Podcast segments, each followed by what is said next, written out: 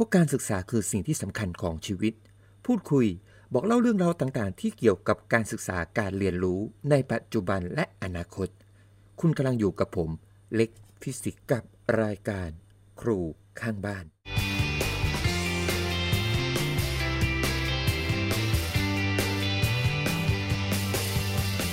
สถานการณ์โควิด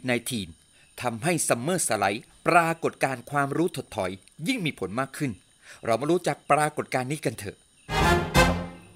สวัสดีท่านผู้ชมและท่านผู้ฟังทุกท่านนะครับ ก็เข้าสู่รายการครูข้างบ้านกันอีกครั้งนะครับ วันนี้เรามาบันทึกกันณที่เดิมก็คือชานบ้านนี่แหละครับ เพราะน่าจะมีเสียงแมลง เสียงแทรกจากรถราอะไรกันบ้างก็อย่าได้เสียเรียนไปนะกันนะครับ วันนี้เรามีประเด็นที่ มาพูดคุยกันเป็นประเด็นที่จริงๆแล้วมันผมว่ามันจะเกี่ยวทั้งตัวตัวเด็กเอง หรือตัวผู้ปกครองเองด้วยละกันนะครับ แต่ก่อนที่เราจะไปประเด็นที่เราจะพูดคุยกันนั้น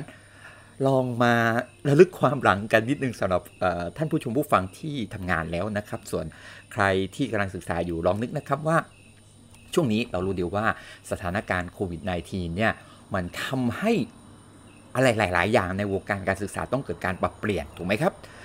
แต่สิ่งหนึ่งที่เราเห็นชัดเจนเลยก็คือ ซึ่งหลายคนและเด็กๆชอบมากก็คือการปิดเทอมที่ยาวนานขึ้น ทีนี้การปิดเทอมที่ยาวนานขึ้นมันปิดเทอมอย่างไรเมื่อก่อนนะครับเราจะปิดเทอมกันตั้งแต่ถ้าตามระเบียบง่ายๆเลยก็คือ 30 มีนาคม แล้วก็จะเปิดประมาณวันที่ 15 16 พฤษภาคมก็คือตีว่าประมาณเดือนครึ่ง แต่ในปีนี้การปิดเทอมของเราเนี่ยไปปิดวันที่ 31 มีนาคมก็จริงแต่ไปเปิดเทอมวันที่ 1 กรกฎาคมปีได้ง่ายๆแล้วก็คือประมาณเกือบ 4 เดือนนะครับ มันจะมีผลอย่างไรอย่างไร โอเค เราย้อนกลับมาตรงนี้กันนิดนึงก่อน ก็คือพอพูดถึงปิดเทอมยาวเนี่ยมือนอย่างตัวผมเอง พอเวลาเราปิดเทอมปุ๊บ เปิดเทอมมาปั๊บวิชาแรกของการเรียนสิ่งแรกปัญหาน่าจะเกิดกับทุกๆ คนและหลายคนแน่นอนผมเชื่อครับ ก็คือว่าสมองอะบอกให้เราจดจดจดจดแต่มือไม่ทัน ความสามารถหรือทักษะในการเขียนของเรา มันไม่ได้ดังใจเราอะครับ เราเรียกว่าลักษณะนี้ก็คือเราเรียกว่าการถดถอยชั่วคราวนั่นเองครับ มันเป็นเรื่องธรรมดาครับ ทักษะหรือ skill ต่างๆนะครับ เมื่อไม่ได้ใช้งานเป็นเวลานานๆ มันก็จะมีลักษณะของการถดถอยชั่วคราวเกิดขึ้น แต่เมื่อเวลาเราเขียนบ่อยๆ เขียนบ่อยๆ แล้วมันก็จะกลับมาเป็นเหมือนเดิม ที่นอกจากทักษะนอกจากสกิลแล้ว ความรู้ก็เช่นเดียวกันครับ ความรู้ถ้าเราไม่ทบทวน ถ้าเราไม่ใช้บ่อยๆ มันเกิดความถดถอยเกิดขึ้น และสิ่งนี้แหละครับ ที่เราจะพูดถึงกันก็คือ summer slide summer slide summer setback หรือ summer learning loss นะครับ เป็นปรากฏการณ์ความรู้ถดถอย เนื่องจากการปิดที่ยาวนาน มันมีบทความหนึ่งครับ ของดรภูมิสรันทองเลี่ยมหน้า ขออนุญาตท่านนะ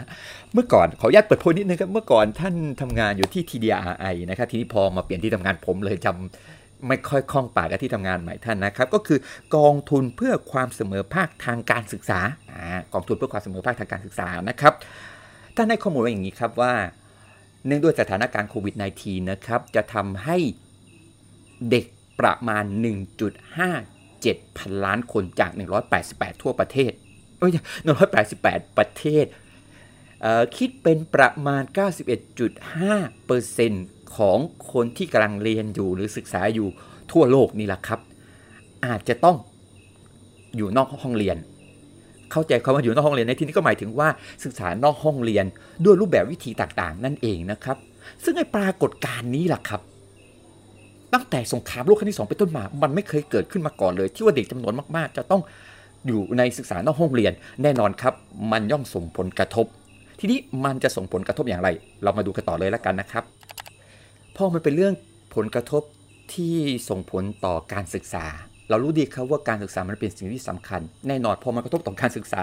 มันย่อมส่งผลกระทบต่อไปเป็นโดมิโนล้มไปเรื่อยๆจนถึงอนาคต ในประเด็นของด้านเศรษฐกิจครับ มีการคาดการณ์ไว้ว่ามันน่าจะส่งผลกระทบอย่างมหาศาล ในสมัยก่อนครับนักวิจัยชาวอเมริกันได้วิจัยไว้ว่าถ้าโรงเรียนเปิดช้าเป็นเวลา 1 เดือนอ่าถ้าโรงเรียนเปิดช้าเป็นเวลา 1 เดือน มันจะส่งผลกระทบต่อ GDP ของประเทศอยู่ที่ 0.1 ถึง 0.3เปอร์เซ็นต์โอ้ 0.1 ถึง 0.3เปอร์เซ็นต์ของอเมริกามหาศาลขนาดไหน ลองคิดดูแล้วกันนะครับ ทีนี้มันจึงเป็นที่น่าสนใจมาก ๆ ว่าในการปิดนาน ๆ ด้วย ช่วงนั้นช่วงเวลานานด้วยสถานการณ์โควิด -19 ตรงนี้เนี่ยมันจะส่งผลกระทบอย่างไรนะครับ ก็มีงานวิจัยออกมาอีกแล้วครับว่า ถ้าโรงเรียนเปิดช้าเป็นเวลา 6 สัปดาห์ มันจะทำให้ความรู้ของนักเรียนหายไปเป็นเวลา 1 เทอมหรือประมาณ 3 เดือน ทีนี้เราลองย้อนกลับมาประเทศไทย ย้อนกลับมาบ้านเราเลยแล้วกันนะครับ จากเดิมที่ผมจะย้ำอยู่เสมอว่าเราจะบอกว่าปกติปิดเดือนครึ่งตอนนี้มาปิด ป็นสีเดือนเนี่ยมันมีผลแน่นอนครับ หลายคนฟังตรงนี้แล้วนะครับ ก็พอจะมองภาพออกแล้วใช่ไหมครับว่า การปิดที่ยาวนานขึ้น มันส่งผลกระทบต่อการเรียนรู้ของเด็กแน่นอน ส่งผลกระทบต่อความรู้ที่เด็กเรียนไปแล้วแน่นอน การทบทวนยังเป็นสิ่งที่สำคัญครับ จึงมีการให้พวกเราบอกผู้ปกครองหรือเด็กต่างๆเนี่ยให้เรียนออนไลน์เรียนผ่าน DLIT เรียนผ่าน DLTV ต่างๆ นานานะครับ ก็ ตรงนี้เป็นสิ่งสำคัญนะครับ แต่ มันมีเด็กบางกลุ่มครับ ที่การเรียนนอกห้องเรียนในรูปแบบต่างๆ เนี่ยส่งผลกระทบต่อเขา ก็คือเด็กด้อยโอกาส เด็กพิเศษ เด็กที่มีปัญหาทางบ้านพ่อแม่อย่างล้างกัน เรียกเอาเราเรียกง่าย ๆ เรียกรวมๆว่าเด็กที่จะต้องได้รับการดูแลเป็นพิเศษจากครูเนี่ย ตรงนี้เขาจะเข้าไม่ถึง ผมจึงขอฝากให้ทุกคน ลองเอาไปคิดต่อดูแล้วกันนะครับว่า เราจะจัดการปัญหาตรงนี้กันอย่างไรให้เกิดผลกระทบน้อยที่สุดสำหรับรายการครูข้างบ้านวันนี้นะครับ ก็ก่อนอื่นรายการเราเนี่ยเราต้องแจ้งกันนิดหนึ่งก่อนว่า เนื่องจากว่าครบรอบหนึ่งปีของการทำพอดแคสต์ของผมนะครับ ก็จะมีการปรับปรุงเปลี่ยนแปลง รูปแบบรายการต่างๆนะครับเมื่อก่อนก็จะมีรายการครูข้างบ้านเราก็จะพูดถึงกรณีของผมกับนักเรียนในโรงเรียน แล้วก็พักกลางวันจะนินทาเกี่ยวกับการศึกษานั่นเองคราวนี้ครับเราจะเอาเรื่องวงการการศึกษาทั้งหมดมาอยู่ในรายการเดียวก็คือ รายการครูข้างบ้านนะครับส่วนพักกลางวันผมก็จะปรับรูปแบบใหม่ไปนิดนึงเสียดายเหมือนกันครับพอพูดถึงพักกลางวันแล้ว มันรู้ถึงอะไรที่มันผ่อนคลายก็เลย เอาพักกลางวันเนี่ยไปเป็นรายการที่จะให้ความรู้ แก่หลาย ๆ คนเป็นความรู้สั้น ๆ นะครับ ก็เลยเปลี่ยนชื่อเป็นรายการพักกลางวันกับความพักกลางวันกับความรู้มันๆใน 5 นาทีนะครับ ก็จะลงทั้งในพอดแคสต์แล้วก็ลงทั้งใน YouTube นะครับ โอเคสำหรับอ EP นี้นะครับ ก็ขอขอบคุณท่านผู้ชมท่านผู้ฟังที่ติดตามมาถึงตอนนี้นะครับ ในสถานการณ์อย่างนี้นะครับ สิ่งหนึ่งที่อยากจะฝากไว้เลยนอกเหนือจากคอนเทนต์เกี่ยวกับเรื่องการศึกษาแล้วก็คือว่า ในสถานการณ์ที่มันไม่ปกติอย่างนี้เราเองเราต้องทำใจอย่างหนึ่งยอมรับอย่างหนึ่งก่อนว่าเราไม่สามารถใช้ชีวิตแบบปกติได้ ขอให้ทุกคนอดทนนะครับ ขอให้สถานการณ์เหล่านี้ผ่านไปได้ก่อน stay home นะครับเซฟตัวเอง แล้วเราอย่าไปเพิ่มภาระให้กับบุคลากรทางการแพทย์นะครับ ก็ขอให้ทุกคนบุญรักษา อุ้ยฟังเราดูน่ากลัวดีครับ โอเคครับ แล้วเจอกันใหม่ครับสำหรับวันนี้ครับ สวัสดีครับ ท่านผู้ฟังสามารถรับฟังทุกๆ รายการของช่องครูข้างบ้าน ได้ในช่องทาง a n c h o r Spotify และ Pillowcast กดไลค์ กดแชร์ ส่งกิฟต์หรือจะคอมเมนต์แลกเปลี่ยนพูดคุยซึ่งกันและกันได้นะครับ